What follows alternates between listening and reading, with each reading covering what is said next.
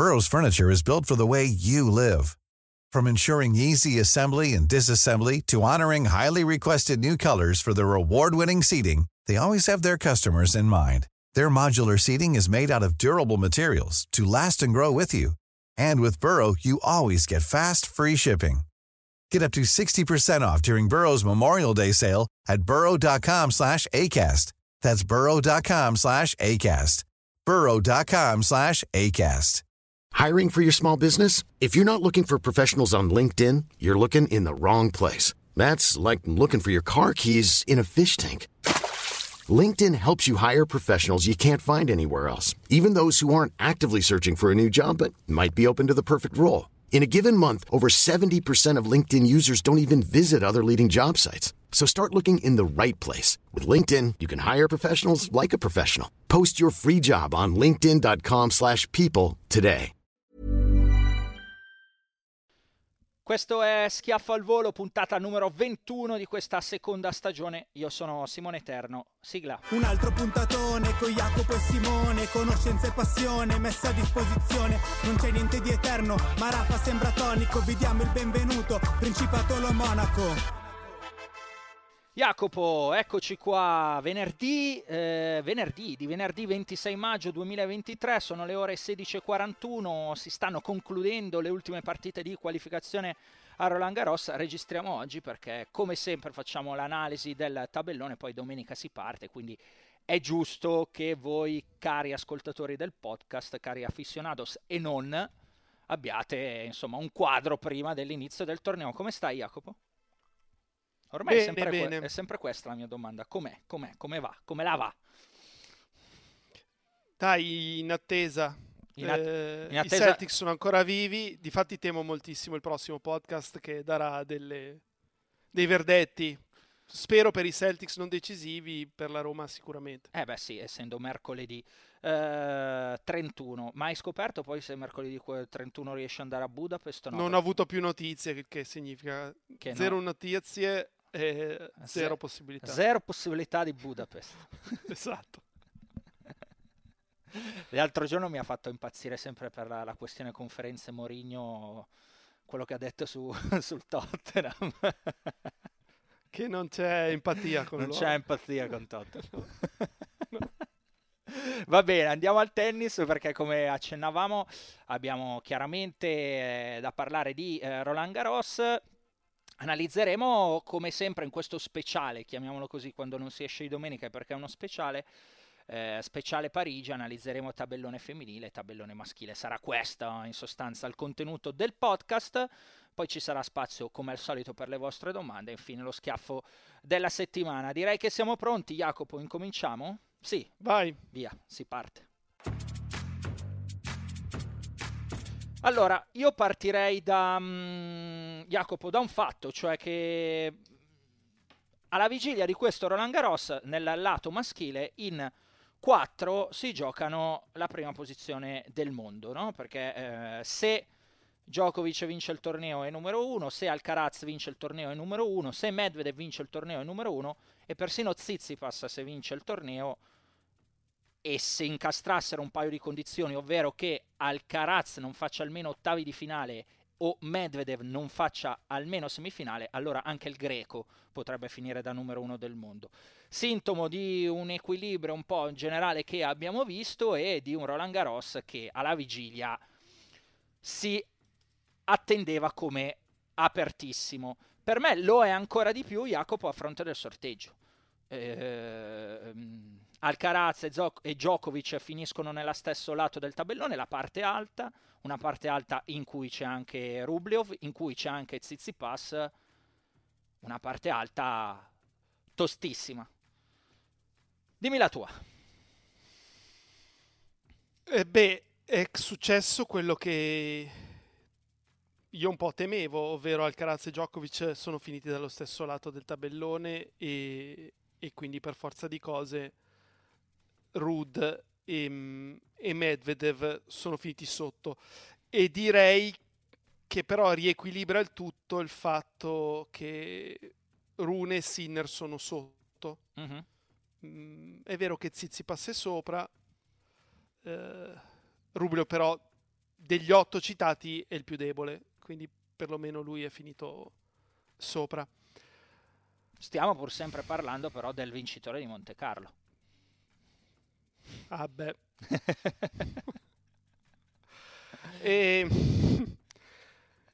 Non so cosa dire, perché sai, prima dell'inizio del torneo li citi, poi arriveranno tutti a 8 ai quarti.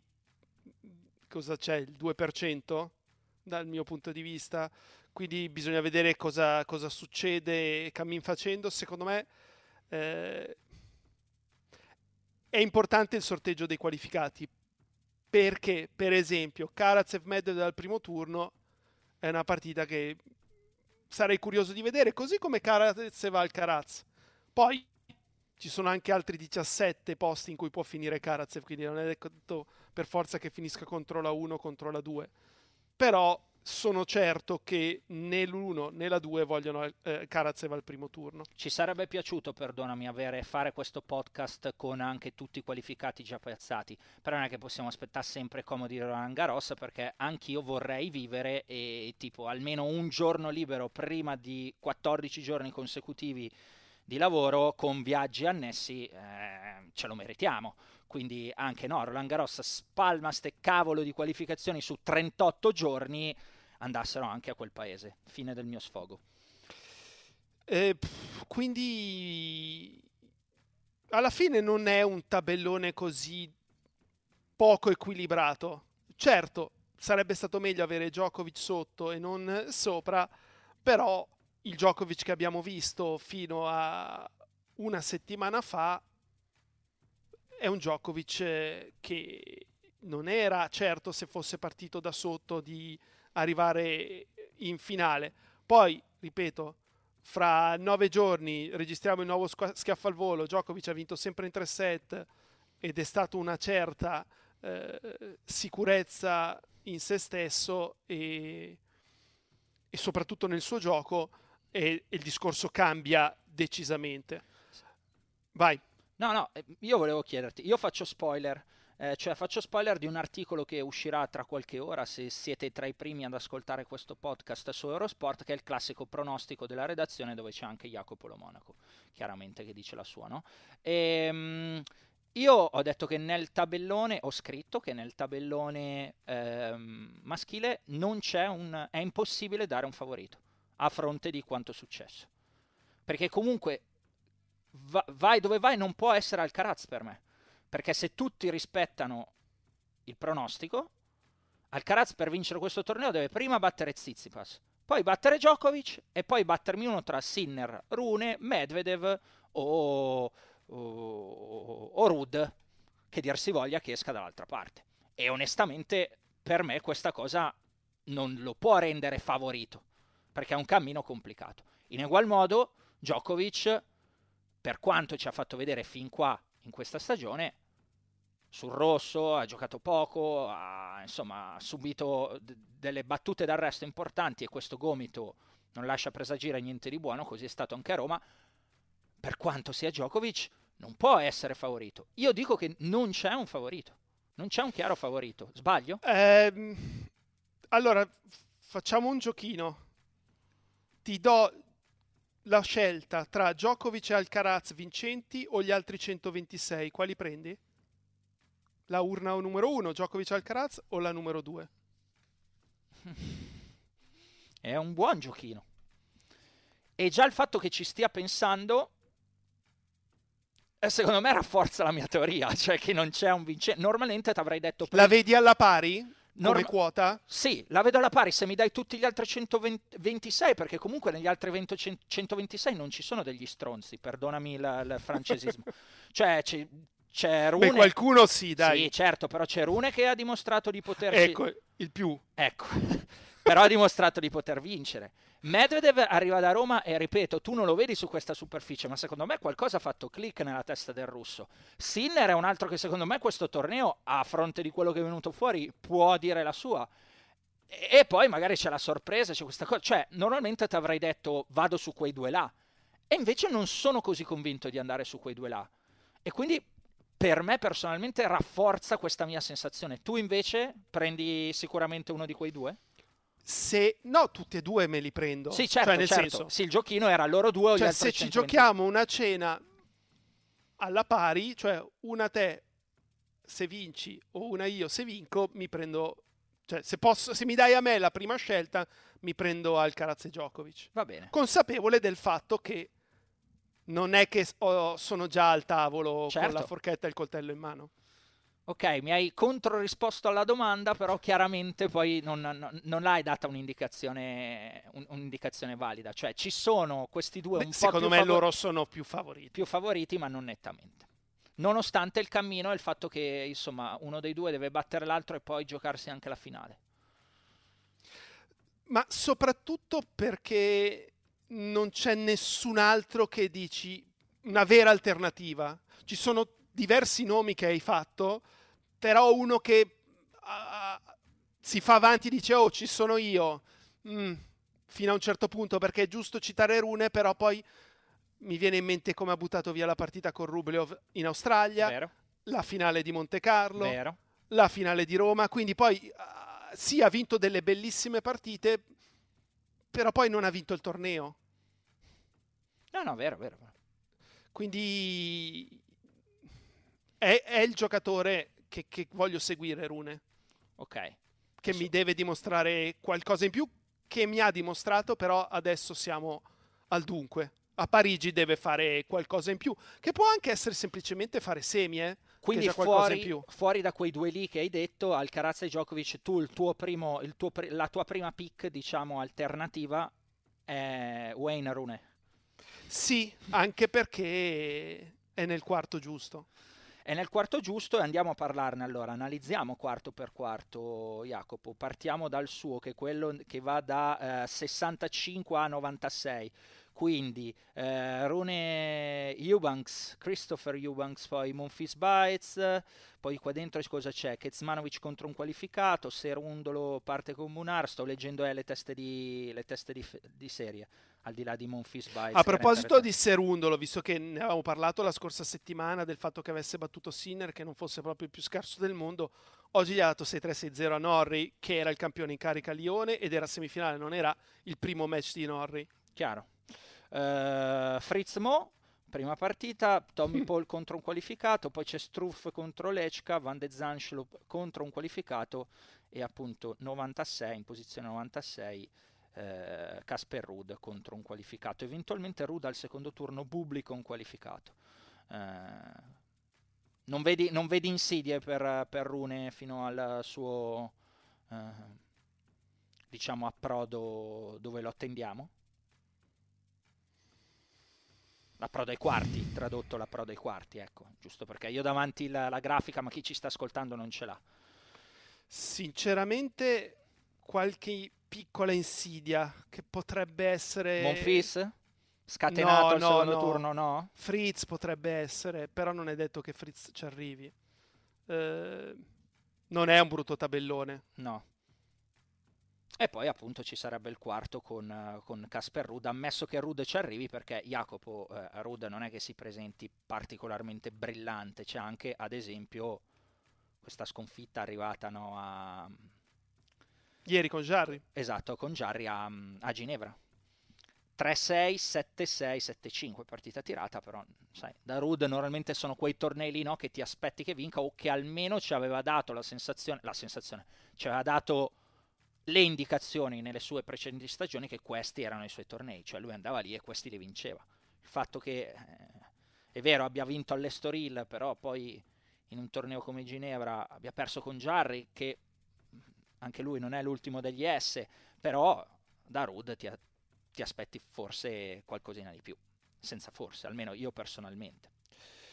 Va bene, vuoi aggiungere qualcosa su questo quarto del tabellone? E visto che poi siamo sotto, andiamo a quello di Sinner. Così parliamo. Dai, andiamo a quello di Sinner. Allora, Sinner sorteggiato in posizione numero 97. Il suo esordio sarà contro Alexander Müller, poi eventualmente Altmaier o Hüsler, poi uno tra Rusuori, Barrera, un qualificato Dimitrov, Poi dopo cosa ci sono? Ci sono Zverev con Harris e Tiafoe con Krajinovic. Lì in mezzo ci sono anche Hugo Gaston, che qualche anno fa a Parigi, insomma, fece discrete cose in quell'edizione autunnale, ti ricordi? A suon di palle corte fece impazzire un po' di persone. C'è anche Molchan che però sta facendo un po' di fatica, ma aspettavo qualcosa di più fin qua io personalmente alla stagione di Molchan. Poi se si va sotto ci sono Cioric con Coria all'esordio, De Minor con Ivashka. C'è anche un team con Kashin qui in mezzo, poi Nishioka con Wolf, l'altra testa di serie, infine a posizione 128 sotto il suo esordio contro un qualificato, Daniil Medvedev. È scritta Sinner Medvedev, Jacopo? No, assolutamente. Assolutamente no, perché? Perché non mi fido di Medvedev. E, non ti convince proprio Daniil? Sai che la pensiamo diversa su sta cosa.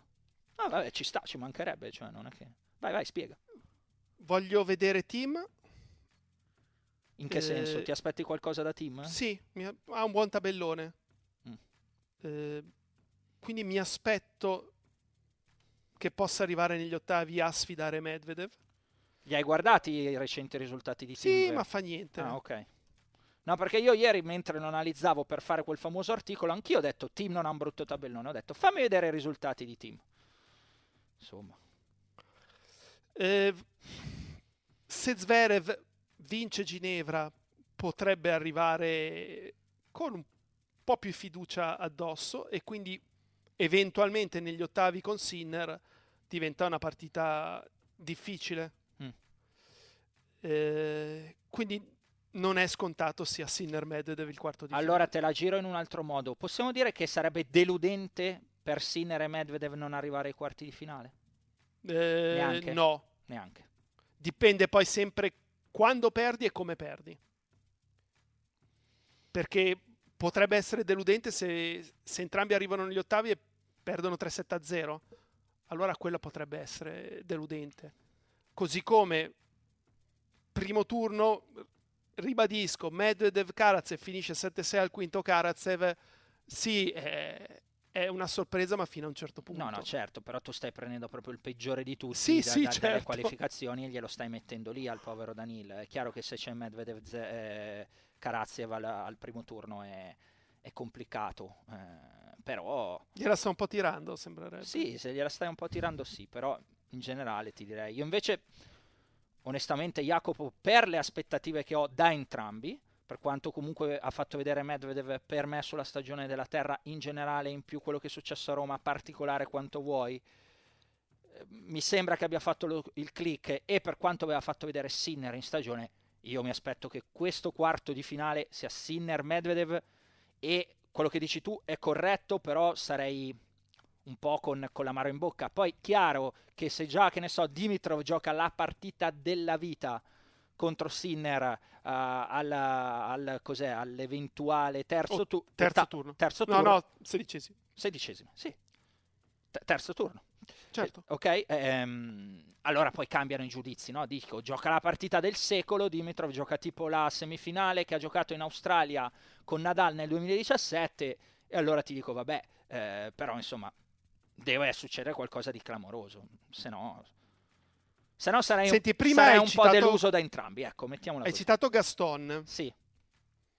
Dimmi. Secondo te è troppo salata la multa che ha ricevuto oppure è corretto? Ovvero, mi sembra fosse $122.000.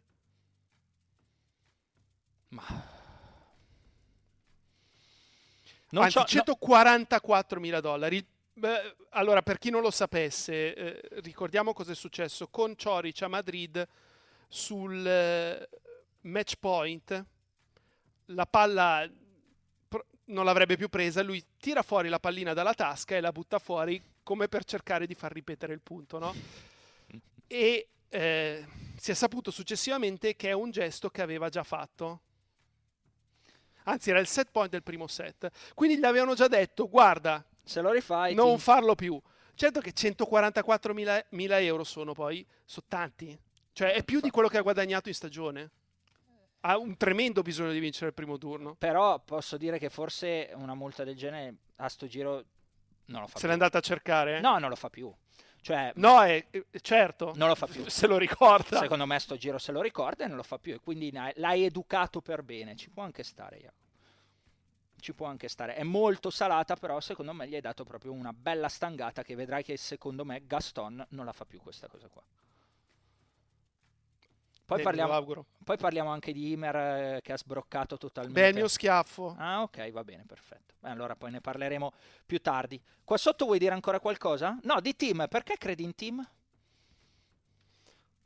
Per... No, nostalgia non è la parola corretta.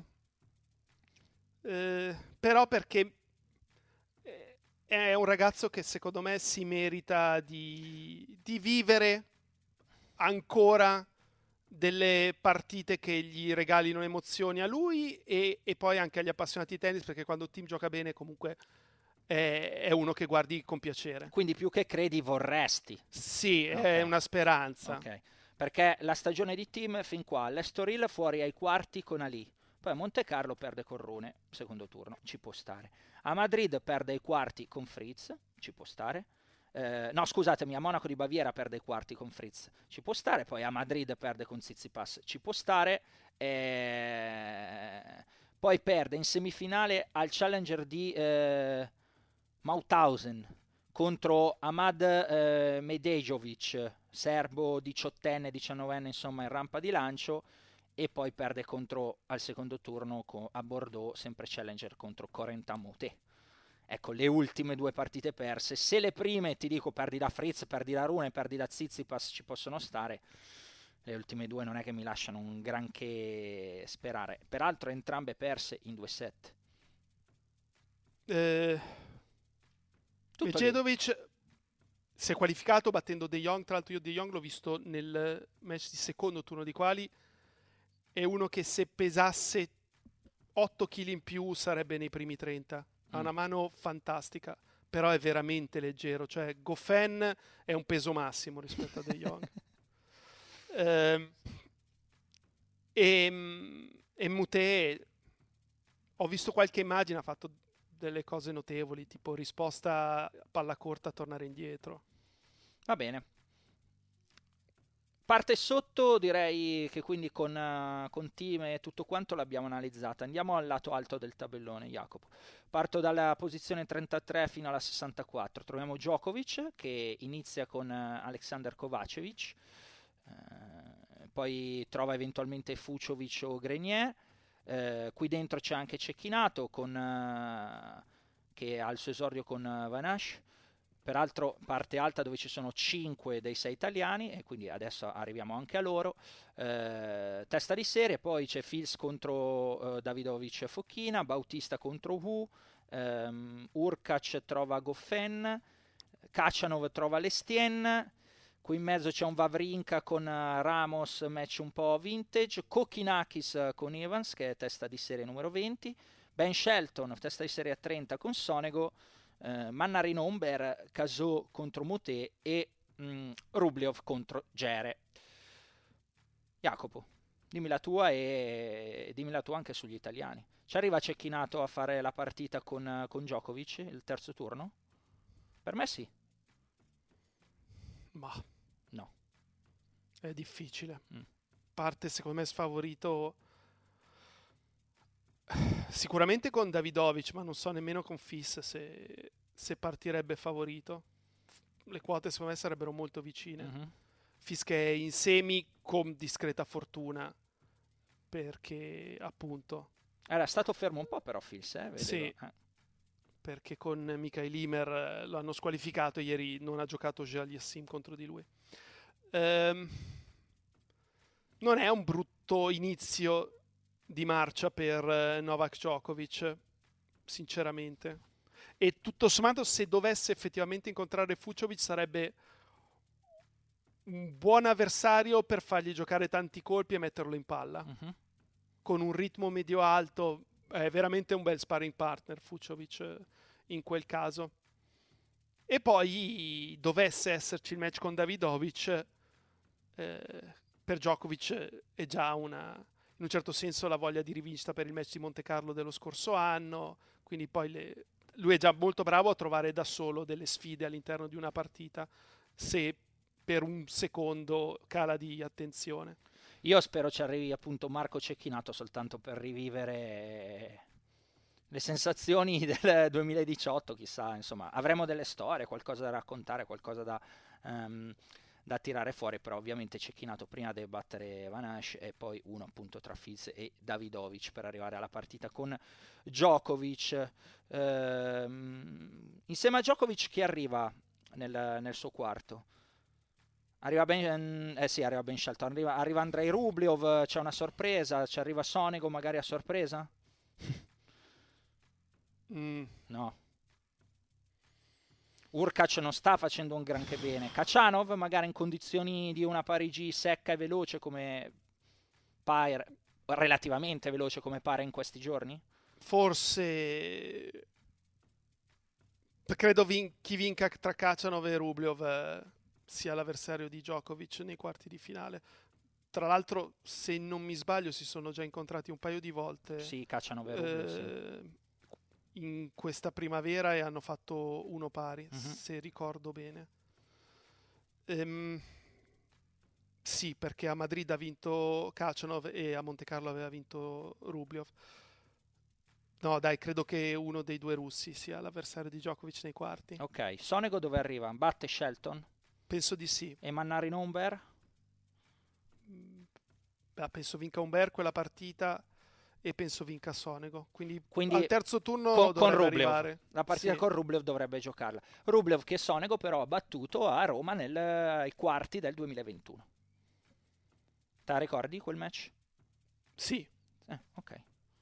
Beh, sarebbe interessante, ecco, perché poi... Di sicuro fa una bella partita, su me gli toglie almeno un set. Dovesse riuscire a fare l'impresa con Rublev, poi se la giocherebbe eventualmente contro uno tra Ivans, Kokkinakis, Vavrinka o Ramos, dubito ci arrivino, Gibson o un qualificato, e Lestiene e Kachanov. Anche lì, se poi Sonego, supponi no, Jacopo, dovesse battere Rublev con fare una nuova impresa, all'ottavo si trova Kachanov, con cui parte chiaramente sfavorito, però anche lì non è che giochi contro Nadal del 2006, ecco, ti viene da dire, ma magari ti viene da sognare, perché no? Non è un brutto tabellone quello di Lorenzo Sonego. Saliamo, visto che siamo partiti dal bassissimo andiamo verso l'altissimo con la prima parte, i primi 32, ovvero Alcaraz contro un qualificato, Connell Daniel, Arnaldi contro Galan, poi c'è Shapovalov con Nakashima, Musetti testa di serie numero 17 pesca Michael Imer, poi eventualmente Shevchenko Dotte. C'è un bel primo turno per la testa di serie numero 14 Cameron Norrie contro Benoît Per, Fabio Fognini che pesca la testa di serie numero 10 Auger-Aliassime, Corda con McDonald, Zapata Jade Cabaya, Zapata con Schwarzman, Isner Borges e Tsitsipas Vesely. Jacopo, ci sono dei primi turni interessanti, per esempio la partita di Tsitsipas potrebbe essere una partita insidiosa, perché Vesely gli può dare fastidio, magari non vincerla, però portarlo al tiebreak, togliergli un set, allungare l'incontro. Sono curioso di vedere come sta Auger, se ieri è stato semplicemente un ritiro precauzionale, perché non ha fatto benissimo nelle ultime settimane e ha un pochino da difendere in questo torneo. L'anno scorso aveva portato al quinto Nadal, per esempio. Certo. Non è facile comunque neanche per lui trovarsi davanti Fognini che insomma resta Fognini, cioè uno che a tennis sa giocare anche bene. Bisogna vedere se Fabio ha ancora la capacità per fare una partita lunga con Auger, perché se sta bene Auger non penso la possa vincere in 3 set Fognini. Cosa mi dice Musetti? Visto che stiamo parlando di italiani, arriva la partita con Norrie, arrivano tutte e due. A cosa deve ambire? Ad arrivare al match con Alcaraz degli ottavi? L'ambizione deve essere quella. Ti dirò, mi fanno più paura i primi due incontri, perché se li supera poi penso batta anche Norrie.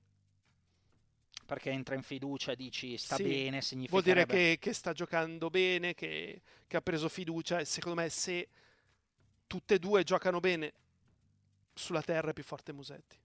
Arnaldi con Galan? È una partita che se la gioca alla grande può fare anche una buona partita, io credo, con Nakashima al secondo turno. Perché Shapovalov lo vedi, per me, del gatto. Lo vedo male. Okay. Sì. Carlos Alcaraz invece appunto contro un qualificato, vediamo se sarà la Minavagante Karatsev e poi eventualmente Taro, Daniel o O'Connell. Insomma, mi pare piuttosto lanciato fino al suo ottavo. Non vedo grandi problemi per Carlitos, no? Può essere solo se stesso il problema, se vuole strafare. Va bene, direi che abbiamo analizzato in toto il tabellone maschile. Jacopo, vuoi aggiungere qualcosa? Allora, perché mi ero segnato qualche bella partita, ma penso sì, più o meno le abbiamo già citate. Secondo me sono molto più belli i primi turni del femminile. Le due che più avevo citato, che più mi incuriosivano, erano appunto Tsitsipas Vesely e Urkac Coffen. Perfetto. Sì, anche perché Urkac, Jacopo, anche lui è un altro che sono andato a controllarmi, no, nell'analisi del tabellone, e viene da un periodo abbastanza negativo. Leggo i risultati giusto per darvi un quadro anche di questo, cioè Urkac ha perso subito all'Estoril da Zapata Miralles, poi è andato a Monte Carlo e ha perso da Sinner, ve lo ricordate, la partita col match point. Ha fatto una partita vinta a Madrid con Gasquet, poi ha perso con Coric, e poi è venuto a Roma e ha perso subito da JJ Wolf.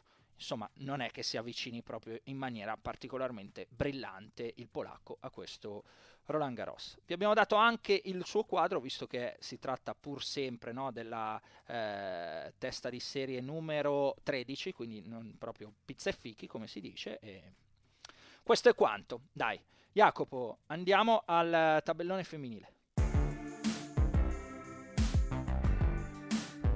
Tabellone femminile, Jacopo, dove anche in questo caso, no, prima di entrare nell'analisi come abbiamo fatto qui quarto per quarto, un discorso in generale,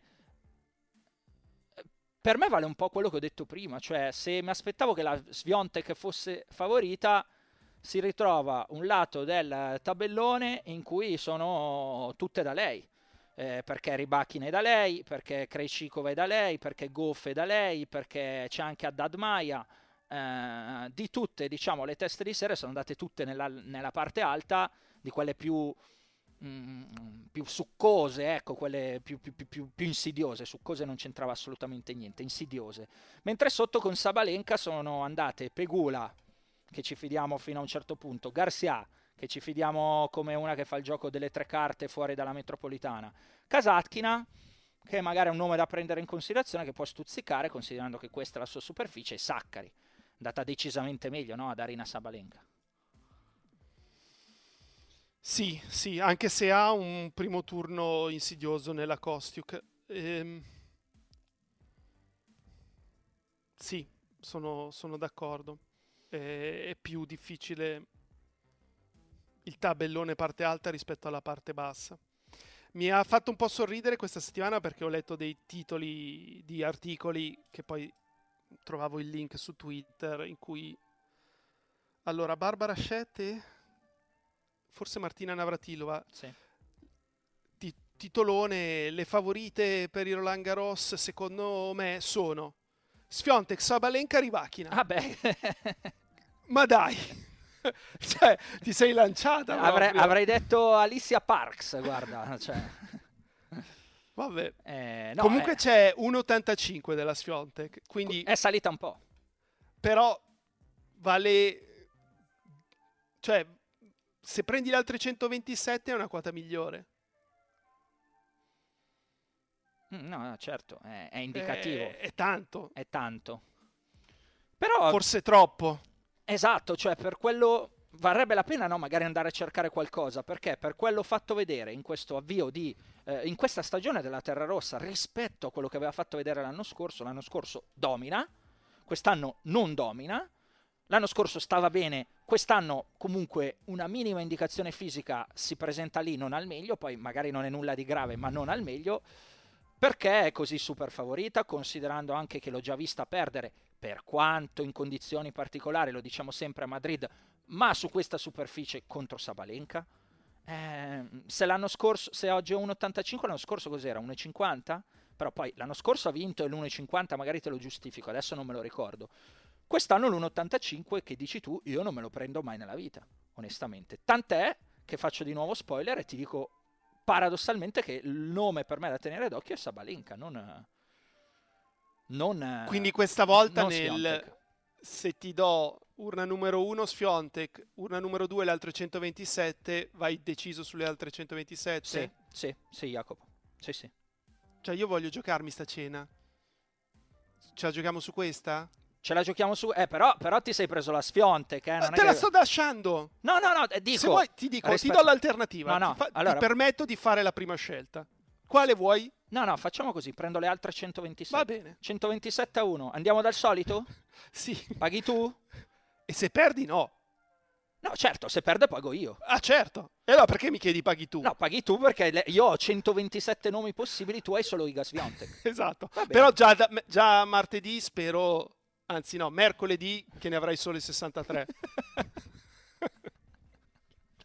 Va bene, mi è piaciuta. Ragazzi, sapete che insomma io e Jacopo abbiamo la solita cena. Non fare pubblicità. Finché non ci fanno uno sconto non facciamo pubblicità. Ma loro non lo sanno perché magari poi, ce lo farebbero anche. Poi magari ne parleremo. E dunque Jacopo vi ha indicato chiaramente quale per lei è la favorita e non si fa impressionare dal fatto che Swiatek inizia con Cristina Buxa, poi una qualificata o Claire Liu e fin qua niente, nessun problema. Eventuale terzo turno con Peterson, una qualificata la Wang o Butskova, e poi dal quarto turno una tra Azarenka Andreescu oppure Zurenko Krejcikova. Eventualmente quarto di finale con o Kudermetova o con Coco Gauff, perché no con Kalinina, visto quello che abbiamo visto fa schifo, considerato quanto abbiamo potuto ammirare a Roma, detta un po' meglio. Jacopo, analizzami questa prima parte, direi al di là di Swiatek sulla quale ti sei già espresso. Chi arriva con Swiatek a giocarsi il quarto? Mi prendo la Kalinina.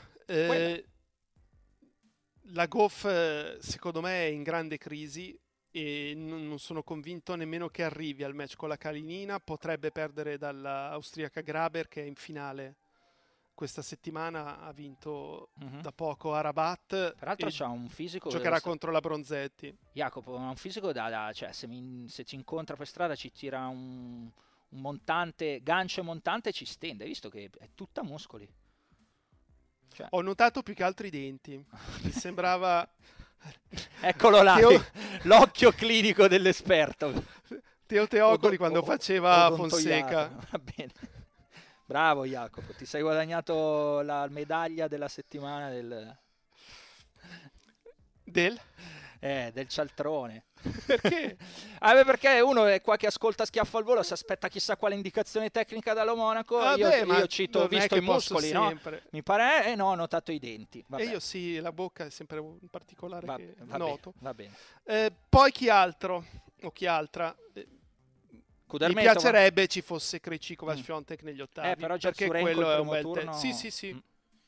Per la mia Barbarona Krejcikova è tosta Zurenko, però se battiamo Zurenko magari poi ci arriviamo a giocare con Swiatek, che diventa già divertente lì in ottica anche cena. E poi c'è uno dei primi turni più belli sulla carta, Azarenka Andreescu. Ti ho letto nel pensiero, lo sospettavo. Secondo quarto del tabellone, sempre parte alta, Rybakina che farà l'esordio contro una qualificata Noskova-Kovinic, Burella Sorribestormo, poi Shelby Rogers contro Petra Martic, Rogers ultima delle teste di serie, numero 32, poi Alexandrova Tomova, la Frezzam contro una qualificata, Rebecca Marino contro Diana Schneider, Haddad Maia contro Tatiana Maria, Kvitova contro Cocciaretto, c'è Kontaveit-Pera al primo turno, poi Vekic contro una qualificata, Kirstea Paolini, e poi chiudiamo con Jabeur Bronzetti. Quindi qua dentro abbiamo Paolini e Bronzetti anche da analizzare. Jacopo,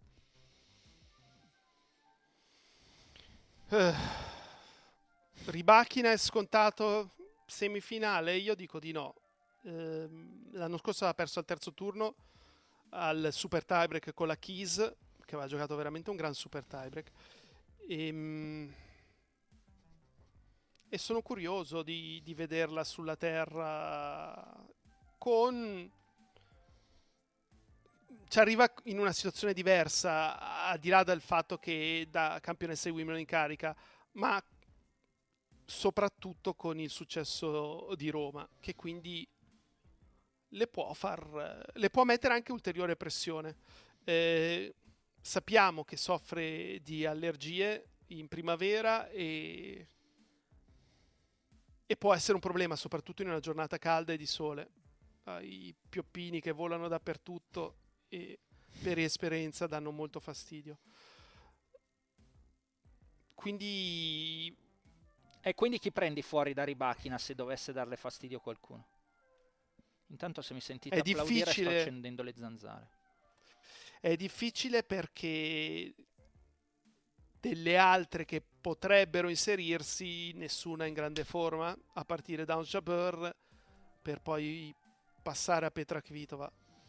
Quindi potrebbe esserci una sorpresa che si infila, magari anche una non testa di serie. Mm-hmm. Va bene, andiamo a vedere. E delle italiane, Cocciaretto con Kvitova, Paolini con Chirstea e appunto Bronzetti con Jabeur. Sono spacciate tutte e tre al primo turno in quanto con tre testa di serie, oppure dove vedi un potenziale upset o un... Sì, perché no, appunto un sorpresone italico. Un sorpresone italico. Bronzetti? Con Jabeur, la subito. Bronzetti mi fa un po' paura perché avrà la finale appena giocata. Sicuramente la metteranno martedì, visto che, se ricordo giusto, inizia la parte bassa femminile domenica. Quindi mi auguro poi non la mettano lunedì, ma martedì. Però mi ricordo che lo scorso anno dicevo le stesse cose della Trevisan, che poteva essere stanca dal successo di Rabat e fatto semifinale. Io penso che la Cocciaretto sia quella che abbia più chance contro la Kvitova. Hai capito. E quindi occhio a Elisabetta Cocciaretto, delle speranze, ecco, potenziali, mettiamola così, sfavorita chiaramente come tutte e tre, però vediamo. Andiamo alla parte bassa del tabellone e ci spostiamo con posizione da 65 a 96. Partiamo con Sakkari contro Mukova, altro primo turno da circoletto rosso CIT, Podoroska Punché, Errani Teichmann, Begu Bondar, poi la Linette trova la Fernandez, per me questo è un altro primo turno super interessante. Ci sarà la Bencic con una qualificata, Samsonova contro Volinec, Pavlyuchenkova contro Linda Furuvirtova. La Potapova trova una qualificata da testa di serie, poi c'è la Mertens, anche lei da testa di serie 28 contro una qualificata, McNally Bogdan, Cornet Giorgi, altro primo turno super, e Pegula Collins, altro primo turno importante. E sì, ti dicevo prima che sono tanti i primi turni interessanti nel singolare femminile. E questo è il quarto più aperto. C'è spazio, eh? Sì. Cioè, potremmo prenderne due a testa e magari sbagliare. Nessuna di quelle quattro arriva nei quarti. Per me Sakkari rischia già con Mukova la prima. Sicuramente. Sicuramente, anche perché ha un tennis che può dar fastidio alla Sakkari e se vanno in lotta potrebbe veramente farsi prendere dalla paura la Sakkari. Quindi attenzione a quel primo turno. E tutto sommato magari si inserisce la Bencic, che non è di certo una terraiola, però, come dicevi tu prima, almeno i primi 5-6 giorni dovrebbe esserci sole, quindi terra rapida che la Bencic preferisce. Senti, e Giorgi? Sognare una Giorgi? Parte con Cornet, e poi, che non è facile chiaramente, però perché no? E poi eventualmente Collins o Pegula. No. Quando dici così mi sembra quasi di vedere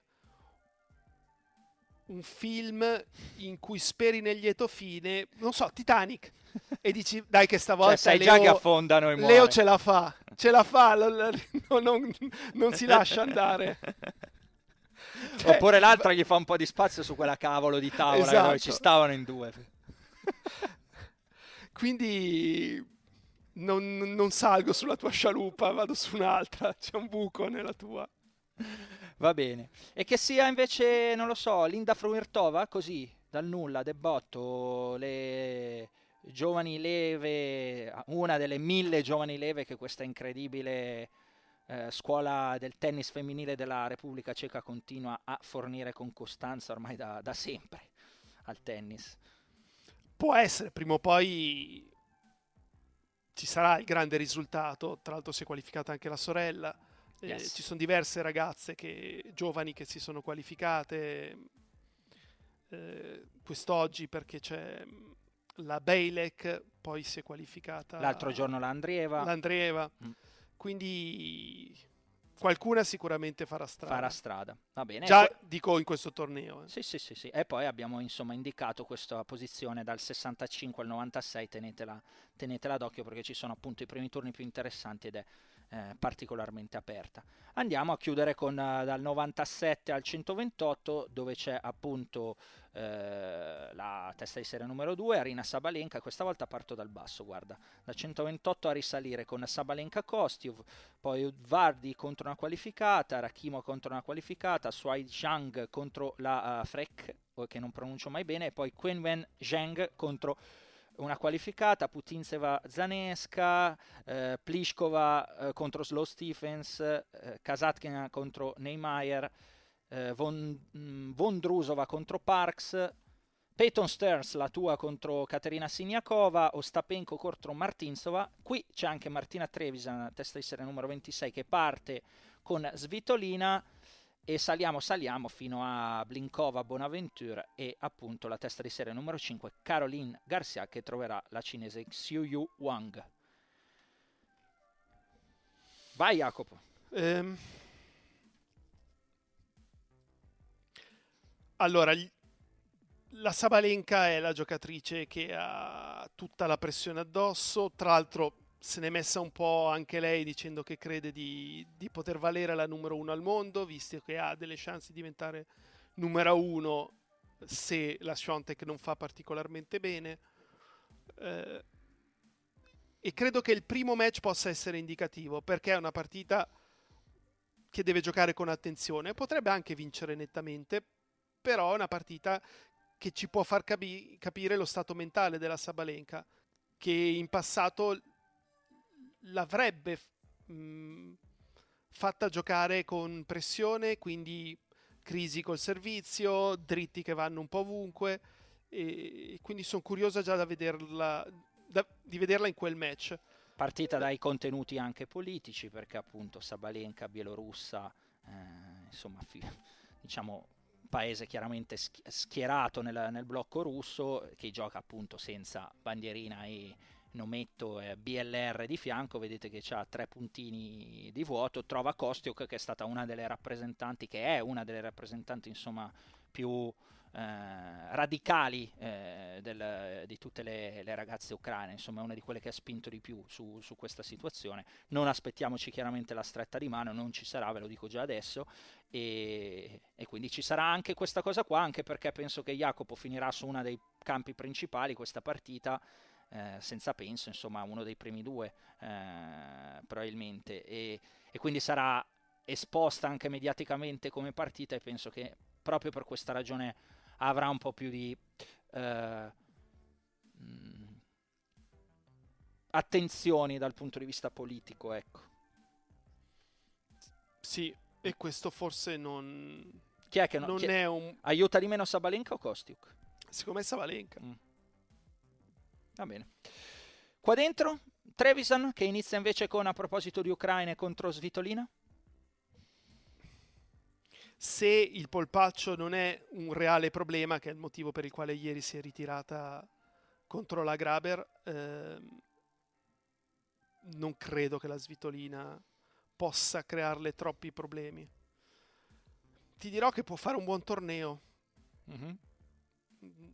Anche con la stessa Garcia eventualmente al terzo turno può tranquillamente vincere quell'incontro.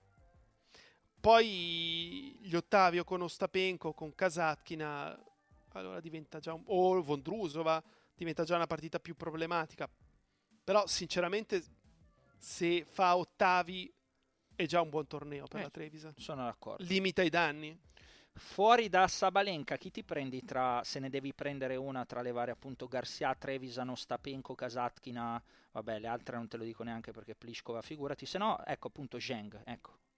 Chi ti prendi tra queste? Chi, se devi fare un nome outside? Forse la Zheng. Forse Zheng che parte con una qualificata e poi Putintseva o Zanesca e eventualmente nel terzo turno la Pliskova, se ci arriva. Sì, ci può stare. Sarebbe Zheng che qua ha rubato anche un set, no? Ricordi a Swiatek? L'anno scorso, esatto. Sì. Va bene, direi che abbiamo analizzato anche tutto il torneo femminile. Jacopo, vuoi aggiungere qualcosa? Ma le hai segnalate già tutte tu le partite di primo turno che... Vabbè, ripetile che non Azarenka, Andreescu, Linette Fernandez, Sakkari Muchova, Pegula Collins e Trevisan Svitolina. Sono le partite di primo turno da cerchiettare e da non perdersi. Jacopo, direi che possiamo andare avanti. Ti voglio coinvolgere velocemente, cambiando argomento, su... una domanda, insomma, la settimana scorsa è uscita questa nuova accusa a Simona Halep, che è stata squalificata per utilizzo di una sostanza che si chiama Roxadustat, rilevata durante lo scorso US Open nel 2022, la comunicazione gli è arrivata ai primi di ottobre, Jacopo, la notizia poi per tutti è uscita circa a metà ottobre, la Halep sta cercando di difendersi contro, insomma, questa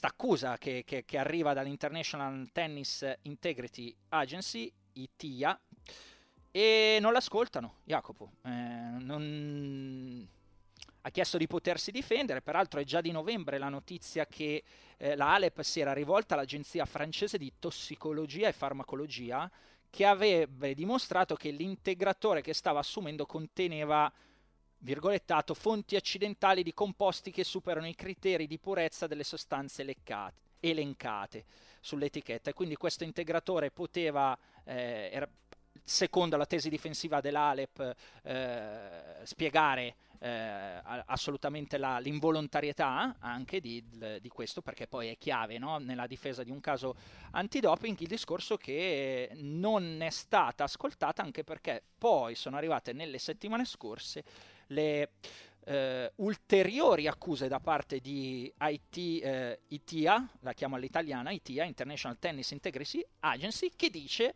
che non solo è una questione di questa sostanza, ma sono state trovate delle irregolarità anche sul passaporto biologico della Halep. Halep che però appunto chiede di essere ascoltata da ottobre e fondamentalmente non l'hanno ancora, hanno rinviato per 3 volte, l'ultimo un post dell'altro giorno, del 22 maggio, no, pardon, del 24 maggio, dove lei dice: "Once again, tonight I am devastated. The ITF, in questo caso ITIA, has once again for the third time postponed my hearing 1 month later." Che idea ti sei fatto su questo caso, Jacopo? Poche e confuse. Certo che finché non l'ascoltano... Esatto, perché quello è il minimo. Esatto. Cioè... perché nel frattempo il tempo passa e l'Halep non è che, come Benjamin Button, diventa più giovane, visto che non è già di primo pelo, perché il 27 settembre ne compie 32, cioè quel tempo lì non lo recupera più nel caso riesca a dimostrare la sua innocenza / inconsapevolezza, eccetera. Non capisco per quale motivo, dovrebbe essere scontato, qualcosa di prioritario. Certo, tu mi accusi, hai le prove per accusarmi, ascoltami, provo a difendermi, poi magari la mia difesa non ti piace o non la ritiene all'altezza, però questa è la base del diritto. Proprio così. E quindi è un caso su cui io peraltro voglio esprimermi piuttosto chiaramente, che è la posizione di Simone Terno, non è la posizione dell'azienda per cui parlo, che produce questo podcast, è la posizione mia personale, mi assumo io le responsabilità. Io, guarda, l'antidoping, Jacopo, dopo il caso Schwarzer, credo zero. Ma zero totale. Cioè... Tu già l'avevi seguito con grande attenzione, hai visto anche la serie su Netflix? È ben fatta. Me ne hanno parlato bene. È ben fatta perché riassume bene le cose, non l'hanno buttata in caciara per fare uno show, ricostruiscono bene i passaggi e la rende un po' più chiara anche a chi non si è letto tutte le carte. Non voglio rientrare di nuovo in quel caso, io parlo in generale che l'antidoping per me ha credibilità quasi pari a zero dopo quello che è successo a Schwarzer, e diciamo che non godeva di grandissima fama già prima, visto quello che è successo alle Olimpiadi di Sochi, insomma, cioè ci credo poco, ecco, ci credo poco. Poi l'hanno beccata, dimostriamo, ascoltiamola, vengano dimostrate queste cose, allora poi è un altro discorso, però ascoltiamola l'atleta. Come al tempo stesso, Jacopo, posso dire un'altra cosa scomoda, la dico. Credo poco allo sport pulito. Non sto dicendo che l'Alep sia dopata, attenzione. Credo poco allo sport pulito, credo che lo sport professionistico lavori molto in farmacia e si spinga fin dove è legale spingersi. L'esempio è il meldonium della Sharapova, no? Che fino a un anno prima non è una sostanza dopante, guarda caso, magari qualcuno se la prende perché sì, insomma, aveva problemi, cos'era, asmatica, diabetica, quella cosa lì, e poi dall'anno dopo diventa sostanza dopante per la WADA e quindi viene beccata su questo. Cioè, credo che lo sport professionistico lavori su quel confine lì della farmacia, Jacopo, dalla notte dei tempi.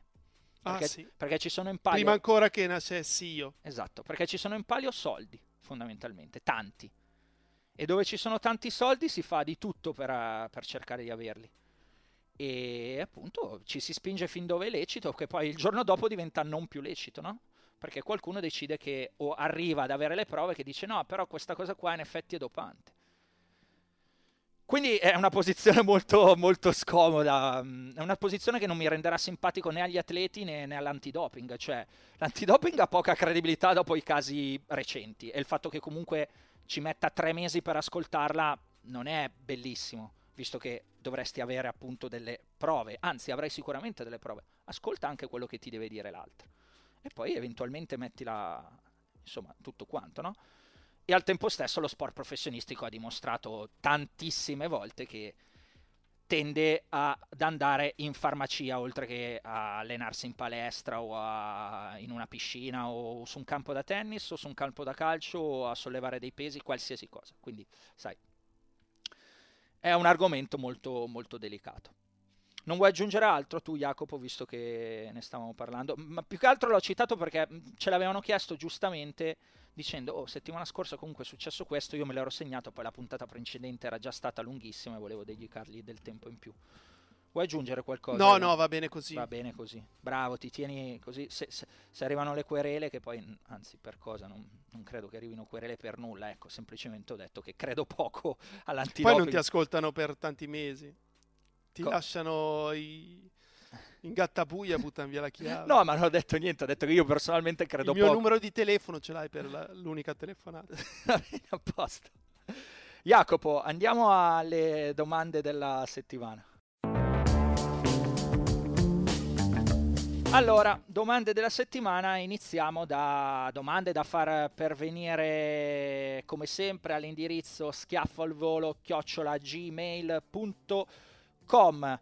Domande che arriva da Rosario, che ci chiede sulla scorta del discorso che avevi fatto su Sinner, di cui sono grande tifoso, nell'ultima puntata della scorsa settimana, sul mettere oggi la firma per vincere uno slam in tutta la carriera, vi chiedo, per i seguenti tennisti, se nei loro panni mettereste oggi una firma per vincere un solo torneo dello slam in tutta la carriera.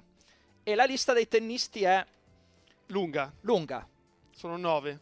Tsitsipas, metteresti una firma per vincere anche solo uno slam? Sì, io rispondo sì. Tu? Allora, visto che abbiamo ricevuto delle critiche riguardo all'aver detto sì con Sinner, faccio una premessa. Avete capito un po' come sono fatto, che non sono Capitan Coraggio, quindi nel dubbio io dico sempre di sì per tutti, perché intanto me lo prendo, poi se arriva altro meglio. Allora, Tsitsipas. Io sì. Sì, anch'io. Ruud? Io sì. Ruud è proprio un sì gigante. Ok. Per me Ruud non ce la farà. Ok. Zverev? Io sì. Idem. Dopo che ha perso in quel modo la finale dello US Open. Auger-Aliassime? Io sì. Anche. Perfetto. E siamo a 4 su 4 dove la pensiamo uguale. Rublev? Io sì. Insieme. Rune? No. No. Ok. Djokovic? No. No. Ah, pensiamo uguale. Medvedev? No. No. Nadal? Sì. Sì. Vabbè, siamo uguali, Jacopo. Siamo uguali. Beh, mi sa che era abbastanza facile. Quindi, ricapitolando... Forse il più complicato è Tsitsipas. Per me, almeno. Sì. È quello sul quale ho più dubbi. Ok, che potrebbe vincerne più di uno, magari tu dici. Io invece dico che se già ne vince uno... Se si sblocca, chissà. Ah, ok, ok. Va bene, quindi qualche dubbio lì, però alla fine firmiamo per Tsitsipas sì, per Ruud sì, per Zverev sì, per Felix sì, per Rublev sì, Rune, Djokovic e Medvedev assolutamente no, Nadal sì, a fronte delle condizioni insomma in cui l'abbiamo visto, sarebbe un bel prendere. Domanda 2, Jacopo, ce l'hai tu, giusto? Sì, è un po' complessa e per scommettitori. La domanda è di Alfonso e chiede: a quanto quoteresti che nessuno dei tre vincitori dei 1000 sulla terra rossa, ovvero Rublev, Alcaraz e Medvedev, arrivi in semifinale a Roland Garros? Al che io mi sono affidato a Luca Fontana, il mio amico Fonz, che fa questo di mestiere, e mi ha dato la seguente risposta. Mi dice: Medvedev che fa semi vale circa 2,25, quindi il no è 1,80. Tsitsipas vale minimo 5, quindi il no è 1,25, Rublev vale 7,5, quindi il no intorno a 1,15. Il tutto vuol dire che viene un 2,6, ma conclude Luca dicendo: non la bancherei a più di 2,25. Tu cosa faresti? Giocheresti che nessuno dei tre fa semi? Oppure... dice che almeno uno dei tre la faccia. Allora, abbiamo detto Rublev, Alcaraz e Medvedev. Alcaraz e Medvedev, e quanto me la paghi che fa semi?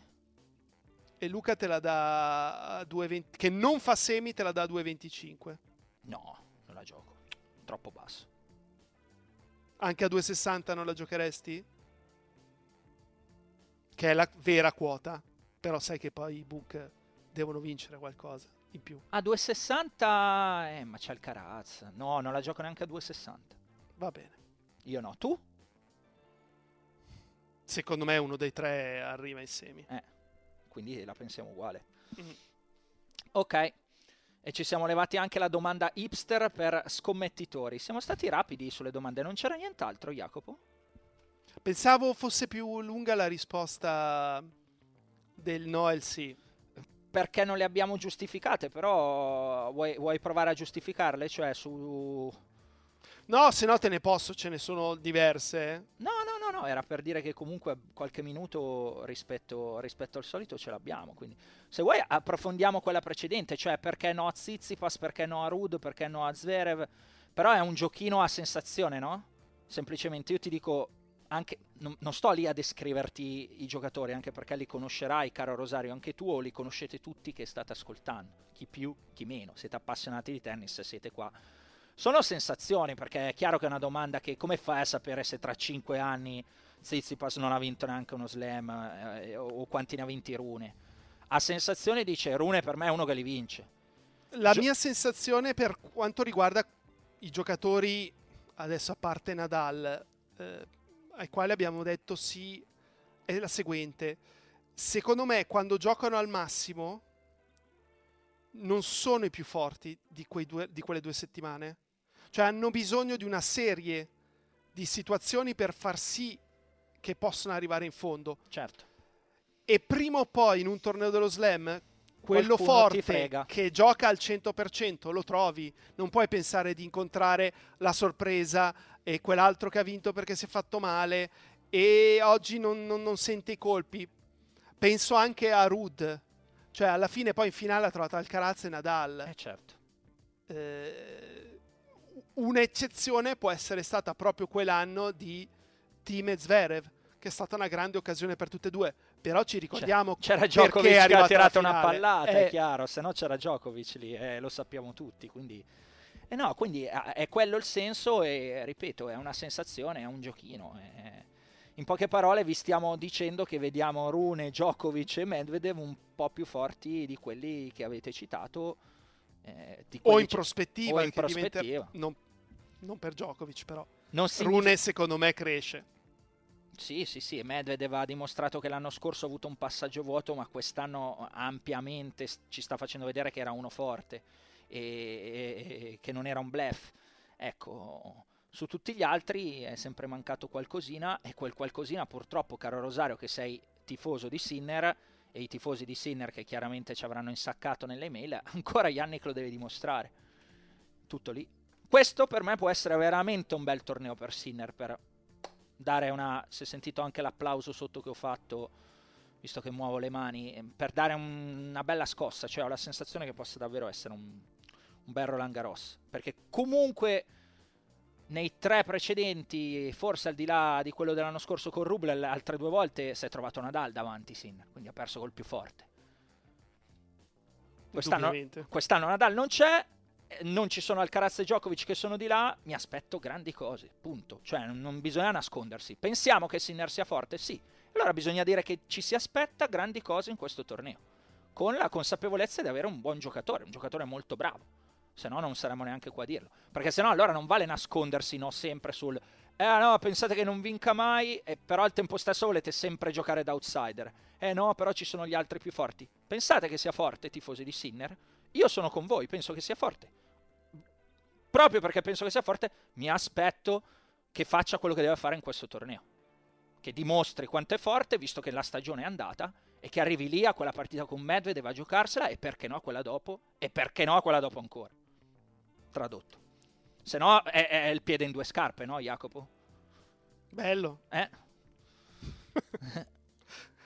Va bene. Va bene. Dai, andiamo allo schiaffo della settimana.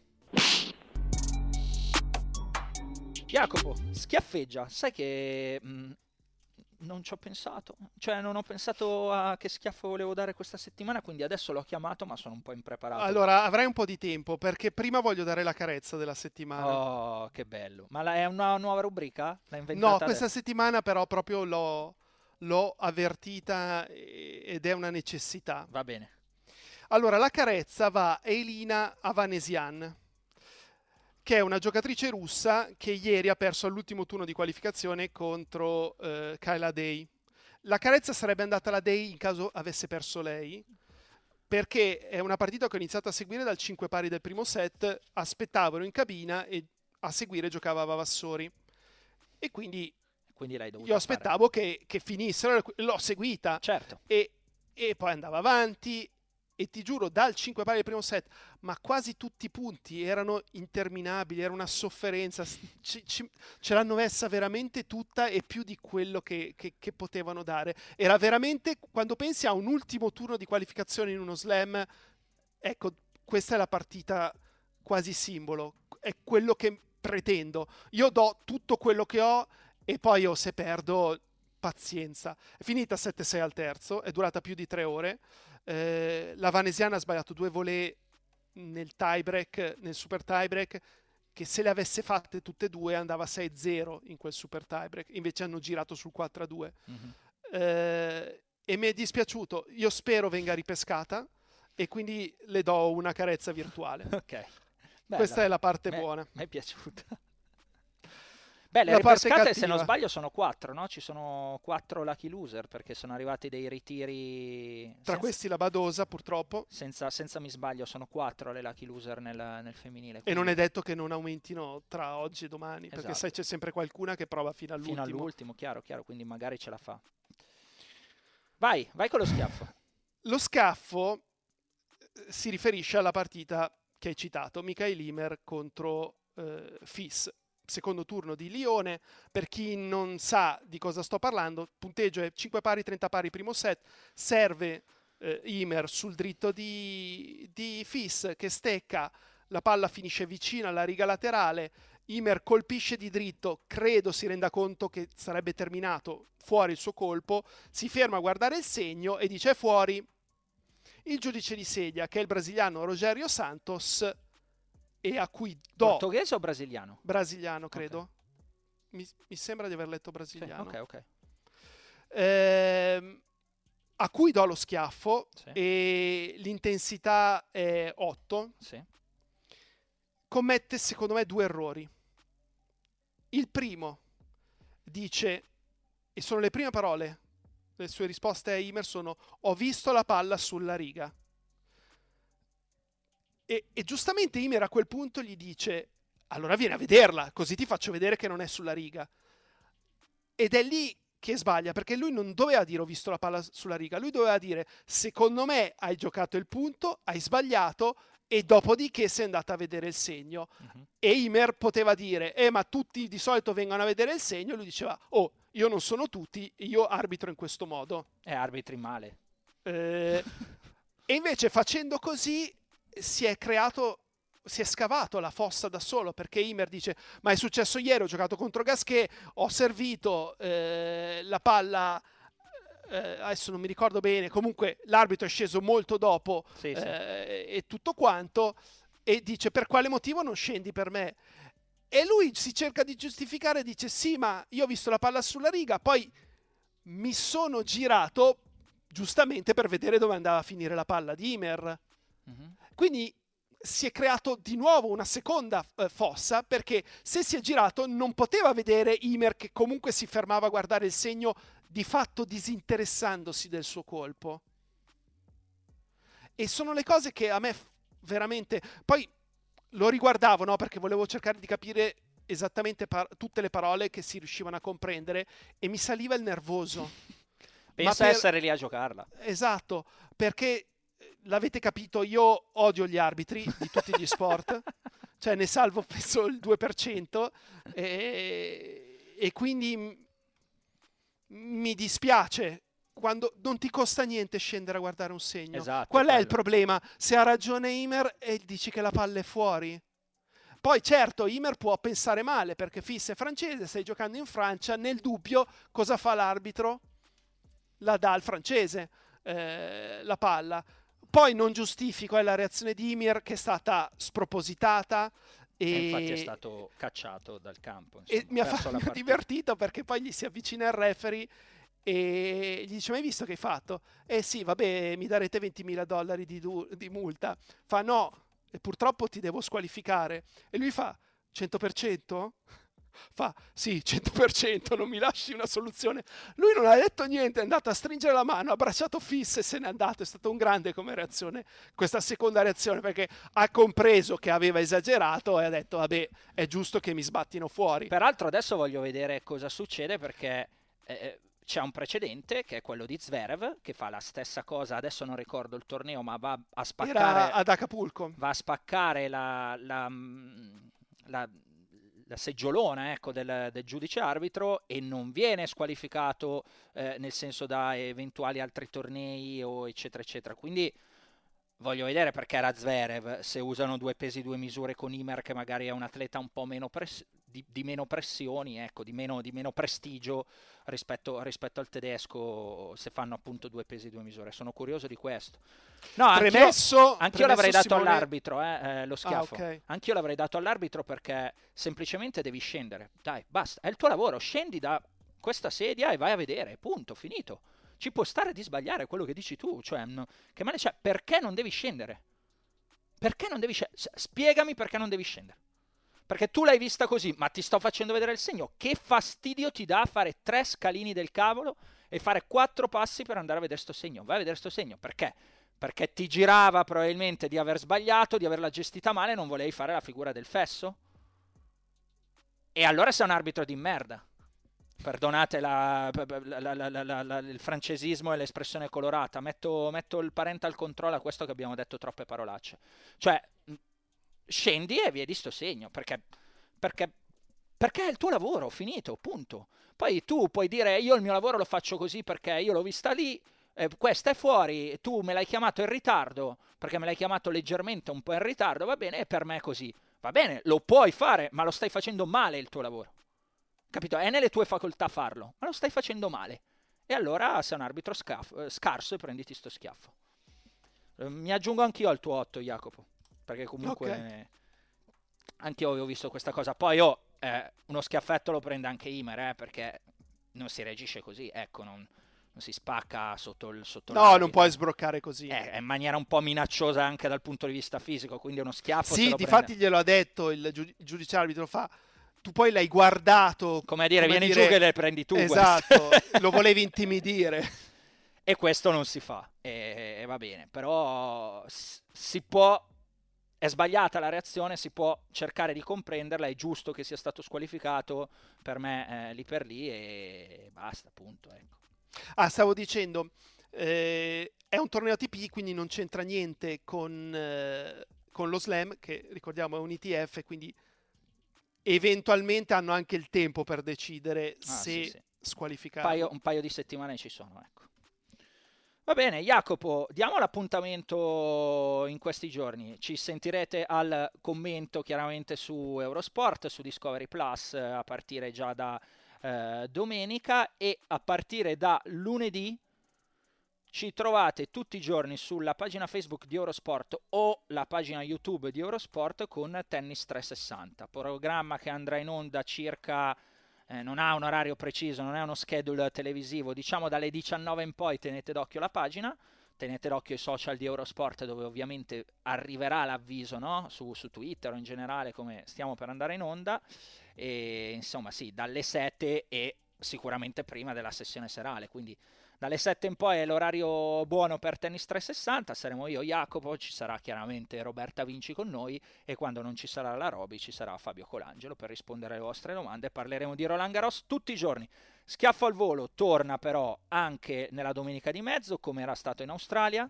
Registreremo proprio, suppongo, Jacopo, post Tennis 360, faremo un po' il punto magari a metà torneo e sugli italiani, che a quel punto noi ci auguriamo siano ancora tutti dentro, però insomma metà torneo sarebbe abbastanza clamoroso fossero ancora tutti in corsa, tutti e 15, perché sono 15, è entrato anche Cobolli oggi, oltre a Zeppieri e Vavassori. Jacopo, peraltro bravo, avevi detto 3 e quelli che volevi tenere d'occhio erano Zeppieri, Vavassori e Cobolli, chapeau. Come pensa, devo giocarmeli. Pensa, come direbbe, non me lo ricordavo assolutamente. Come direbbe Tavecchio, la vecchia conferenza. Chapeau, lo dico io.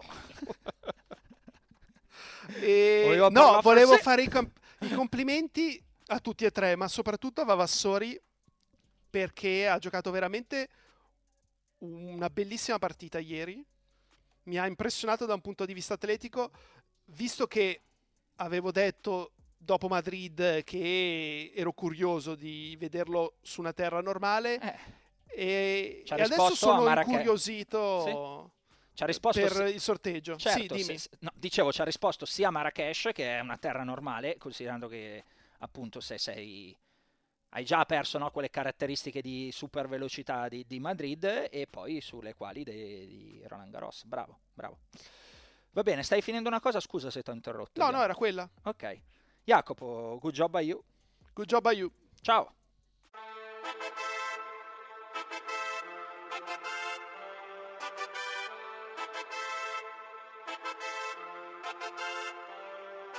Un altro appuntamento, un altro schiaffo al volo, ha vinto sul cemento, eppure un terraiolo, un altro tabellone, un nuovo campione, ha ribaltato il match, era sul cornicione, e Kyrgios manterrà la parola data, che giocherà a Parigi per la sua fidanzata, che non c'è mai stata e vuole visitarla, e Sinner la volé, quanto può migliorarla, io lo devo ascoltare perché senza sto male, e soffro come Tsitsipas su quella diagonale, ho un dubbio esistenziale se tornerà mai team, eppure vado avanti come Cressy. Un altro puntatone con Jacopo e Simone, conoscenza e passione messa a disposizione, non c'è niente di eterno ma Rafa sembra tonico, vi diamo il benvenuto, Principato Lo Monaco.